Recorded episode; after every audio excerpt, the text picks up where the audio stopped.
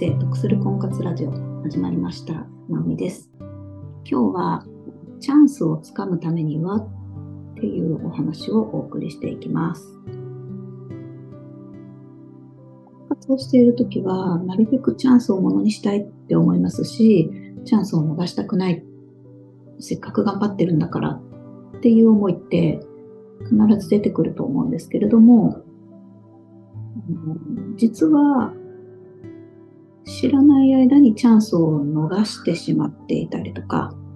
そういう行動を取りやすく取ってしまっていたり、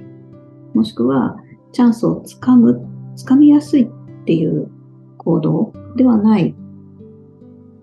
行動を取ってしまっていたりっていうことってあるんですね。これはあの、あるコーチの方から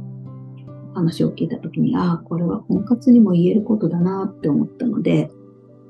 婚活においてチャンスをつかむ行動、チャンスを逃してしまう行動に注目していきたいと思います。まあ、簡単にパッと思いつくものでいくつかきっとあると思うんですけど、例えば、まあ、男性を見たときに、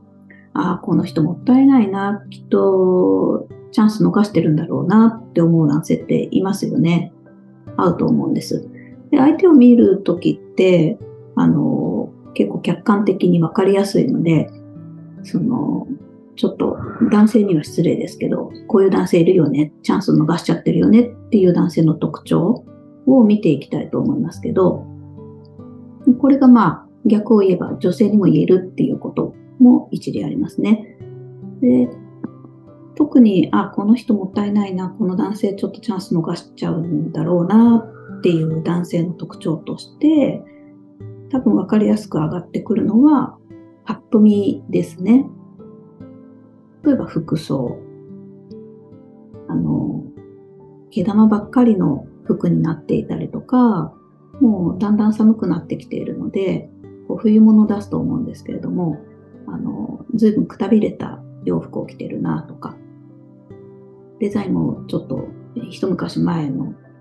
なんか何年着てるんですかみたいな、明らかに、えー古い服装を着ているっていうと、ちょっとあ残念って思うことってありますよね。あの、決して高級な服を必ず着ていてほしいとかそういうことじゃなくても、えー多少安物だっても、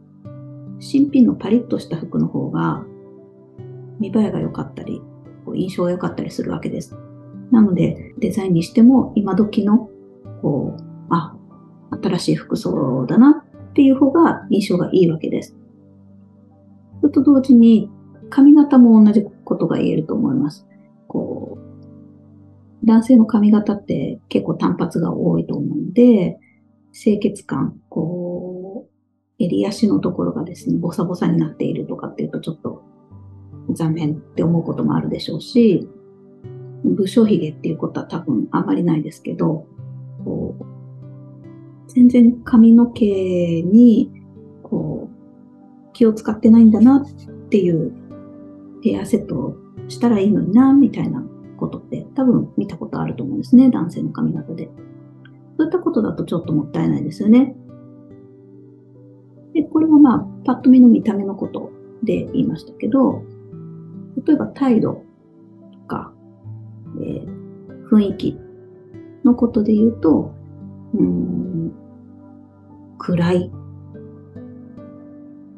暗くてあんまり喋らないとか、笑わないとか、うん、真面目すぎてつまらないみたいな、えーそういったテンション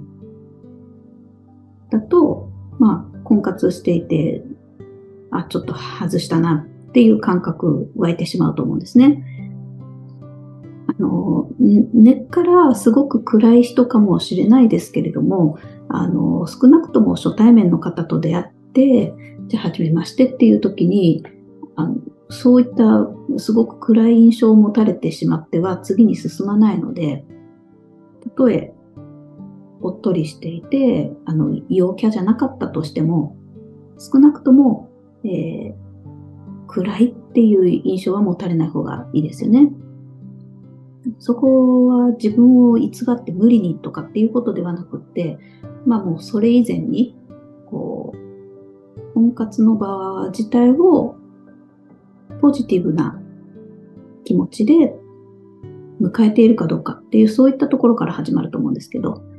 えー、そういった雰囲気、態度。それから、えー、まあ、話の内容でいきますと、マイペースすぎて相手に合わせない。なんか、あの、相手にとって興味のないお話を延々とし続けちゃうとかっていうのってありがちですけど、そういったことじゃなくて、自分のことも大事にしてるんだけれども、相手のことも大事にしますよ。どちらかというと、初めて会うんであれば、相手の話を聞く方をメインにする方が印象は良かったりしますよね。あの、相手任せではないんですけれども、こう、会話が弾むように工夫するっていう、そういった姿勢ってすごく大事だと思いますが、こんな風にチャンスを逃しちゃうなって初対面で見て思う男性結構いると思うんですけども、今日お話ししたいのはそういう、まあ、パッとわかることもそうなんですけど、そうではない部分についてもちょっとフォーカスしていきたいなっていうふうに思ってます。じゃあ、女性はっていうことですけど、女性がチャンスをつかむためにはっていうことで言えば、今挙げた男性の例を、まあ、真逆にして女性にも全く同じことは言えますね、一つ。えー、例えば、服装もそうですし、清潔感、髪型、それから態度、雰囲気、明るいとか楽しそうとか。で、しっかり、えー、よく喋るし、聞いてくれるし、相手に合わせてくれるし。だから健康的に見えるしとかっていうあたり。そういったところって、まあ、最低限、こう、チャンスを逃さないようにするためには大事かなって思うところだと思います。で他にもですね、あの、結構いろいろあるんですよ。こう、チャンスをつかむって、えー、まあ、根拠はないこともいろいろあるんですけれども、本当に一例を挙げると、例えば大谷君、あの、とっても有名ですけれども、車を降りて野球場に向かって、で、試合をするっていう流れの中で、あの、車を降りたら、片っ端からゴミを拾うっていうのは有名な話ですよね。マウンド上にあるものもそうですし、いろんなところでこうゴミを拾ってポケットにしまうっていう姿見たことあると思うんですけれども、あれは大谷選手があの自らチャンスや運をつかむっていう、こう、おまじないというんですかね。ルーティンにしていることの一つなんですよね。で、それで言うと、大谷選手は運をつかむっていうこともすごく大事にしているっていうことで、例えば、人に好かれる行動をするとか、審判にもそうですし、ボールボーイにもそうですし、相手選手も大切にするとかって、人を大事にするっていうような、こう、直接的にプレーや数字に現れないような部分を大事にしているっていうこと結構くと思うんですけれども、そういった、こう、野球には関係のないようなことから運をつかみに、チャンスをつかみに行っているっていうこと。あれを見ていると確かに、その、人から好かれて、いろんな人たちから大切にされる存在だっていうことって、例えばデッドボールされにくいので、自分自身の健康や怪我防止にもつながっているでしょうし、自分が活躍するっていうことにフォーカスすると、大事な要素の一つなんだと思うんですよね。っていうとですね、あの、婚活もそういった広い視野で見てみると、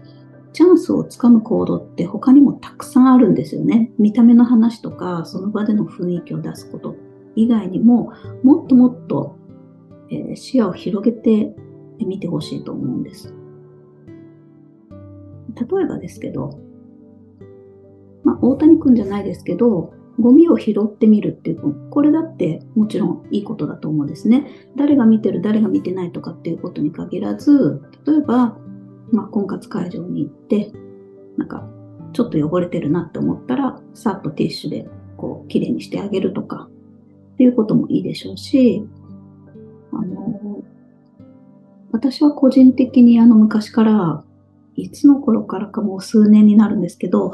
トイレに入った時、あの、少なくとも次に入ってくる人が、うわ、このトイレ使いたくないって思われないトイレにしてから出るっていうようなことはずっと気をつけています。あの、トイレットペーパーの切れ端がこう下に落ちてたりするんですけど、自分がトイレを後にする前に、こう、トイレットペーパーをくるくると取ってですね、で、そのトイレットペーパーで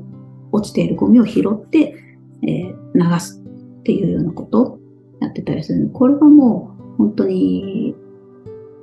暗示をかけるというか、験担ぎをするというか、ちょっと下心もあって始めたことですけど、でもまあ、やって悪いことじゃないかなと思って、こ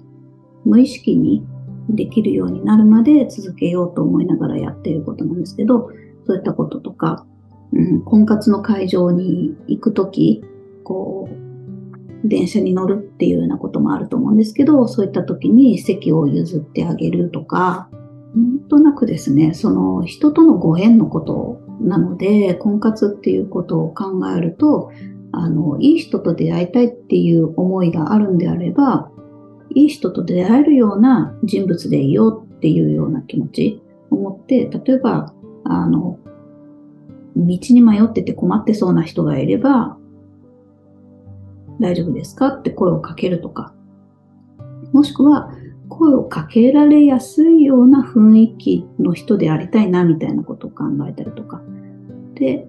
うん、思ったりもするんですね。本当にこれ関係あるのっていう話ですけど、そういったところからなんか自分自身がこう気持ちよくなることを心がけてみるっていうことも一ついいことかなって思いますし、えー、例えば風水を取り入れて、えー、部屋の模様替えをしてみる。これはまあ半分面白いこととして、まあ、気分転換にやってみるっていうことも一ついいと思いますし、神頼みをして、こう神社を巡ってみるとか、っていうこともいいでしょうし、運動して、こう、体の循環を良くしておく、こう健康的な体にしておくっていうと、それもそれで、その、精神的にですね、こう、ポジティブな考え方が巡りやすいっていうことも出てきますので、運動したり趣味をしたり、もしくは休息をしたり、で気持ちを整えて過ごすっていうこと。これも運の一つだと思うんですね。チャンスをつかむ行動の一つ。で、婚活をでチャンスをつかむためにはっていうことで言うと、実はすごく大事なことがまだいくつかあると思っていて、これは仕事でもそうですし、まあ、仕事もプライベートもそうだと思うんですけれども、えー、何事もですね、チャンスをつかむ人っていうのって特徴としては、失敗を恐れずに行動するっていうことがよく挙げられます。まあ、迷いも出てくると思うんですけれども、迷った場合はどうするかっていうことの行動すらも決めておくとか、え選択肢をいくつか持っておくっていうことも大事だと思います。誰かに相談をするっていうこともいいでしょうし、自分の中で、まあ、ノートに書いてですね、気持ちを整理してみて、えー、こういうふうにしようと決断することもそうです。婚活参加しようかな、どうしようかなって迷って、迷って迷って迷っているうちに、あ、もう日にち過ぎちゃったと。で、先送りしちゃってる間に、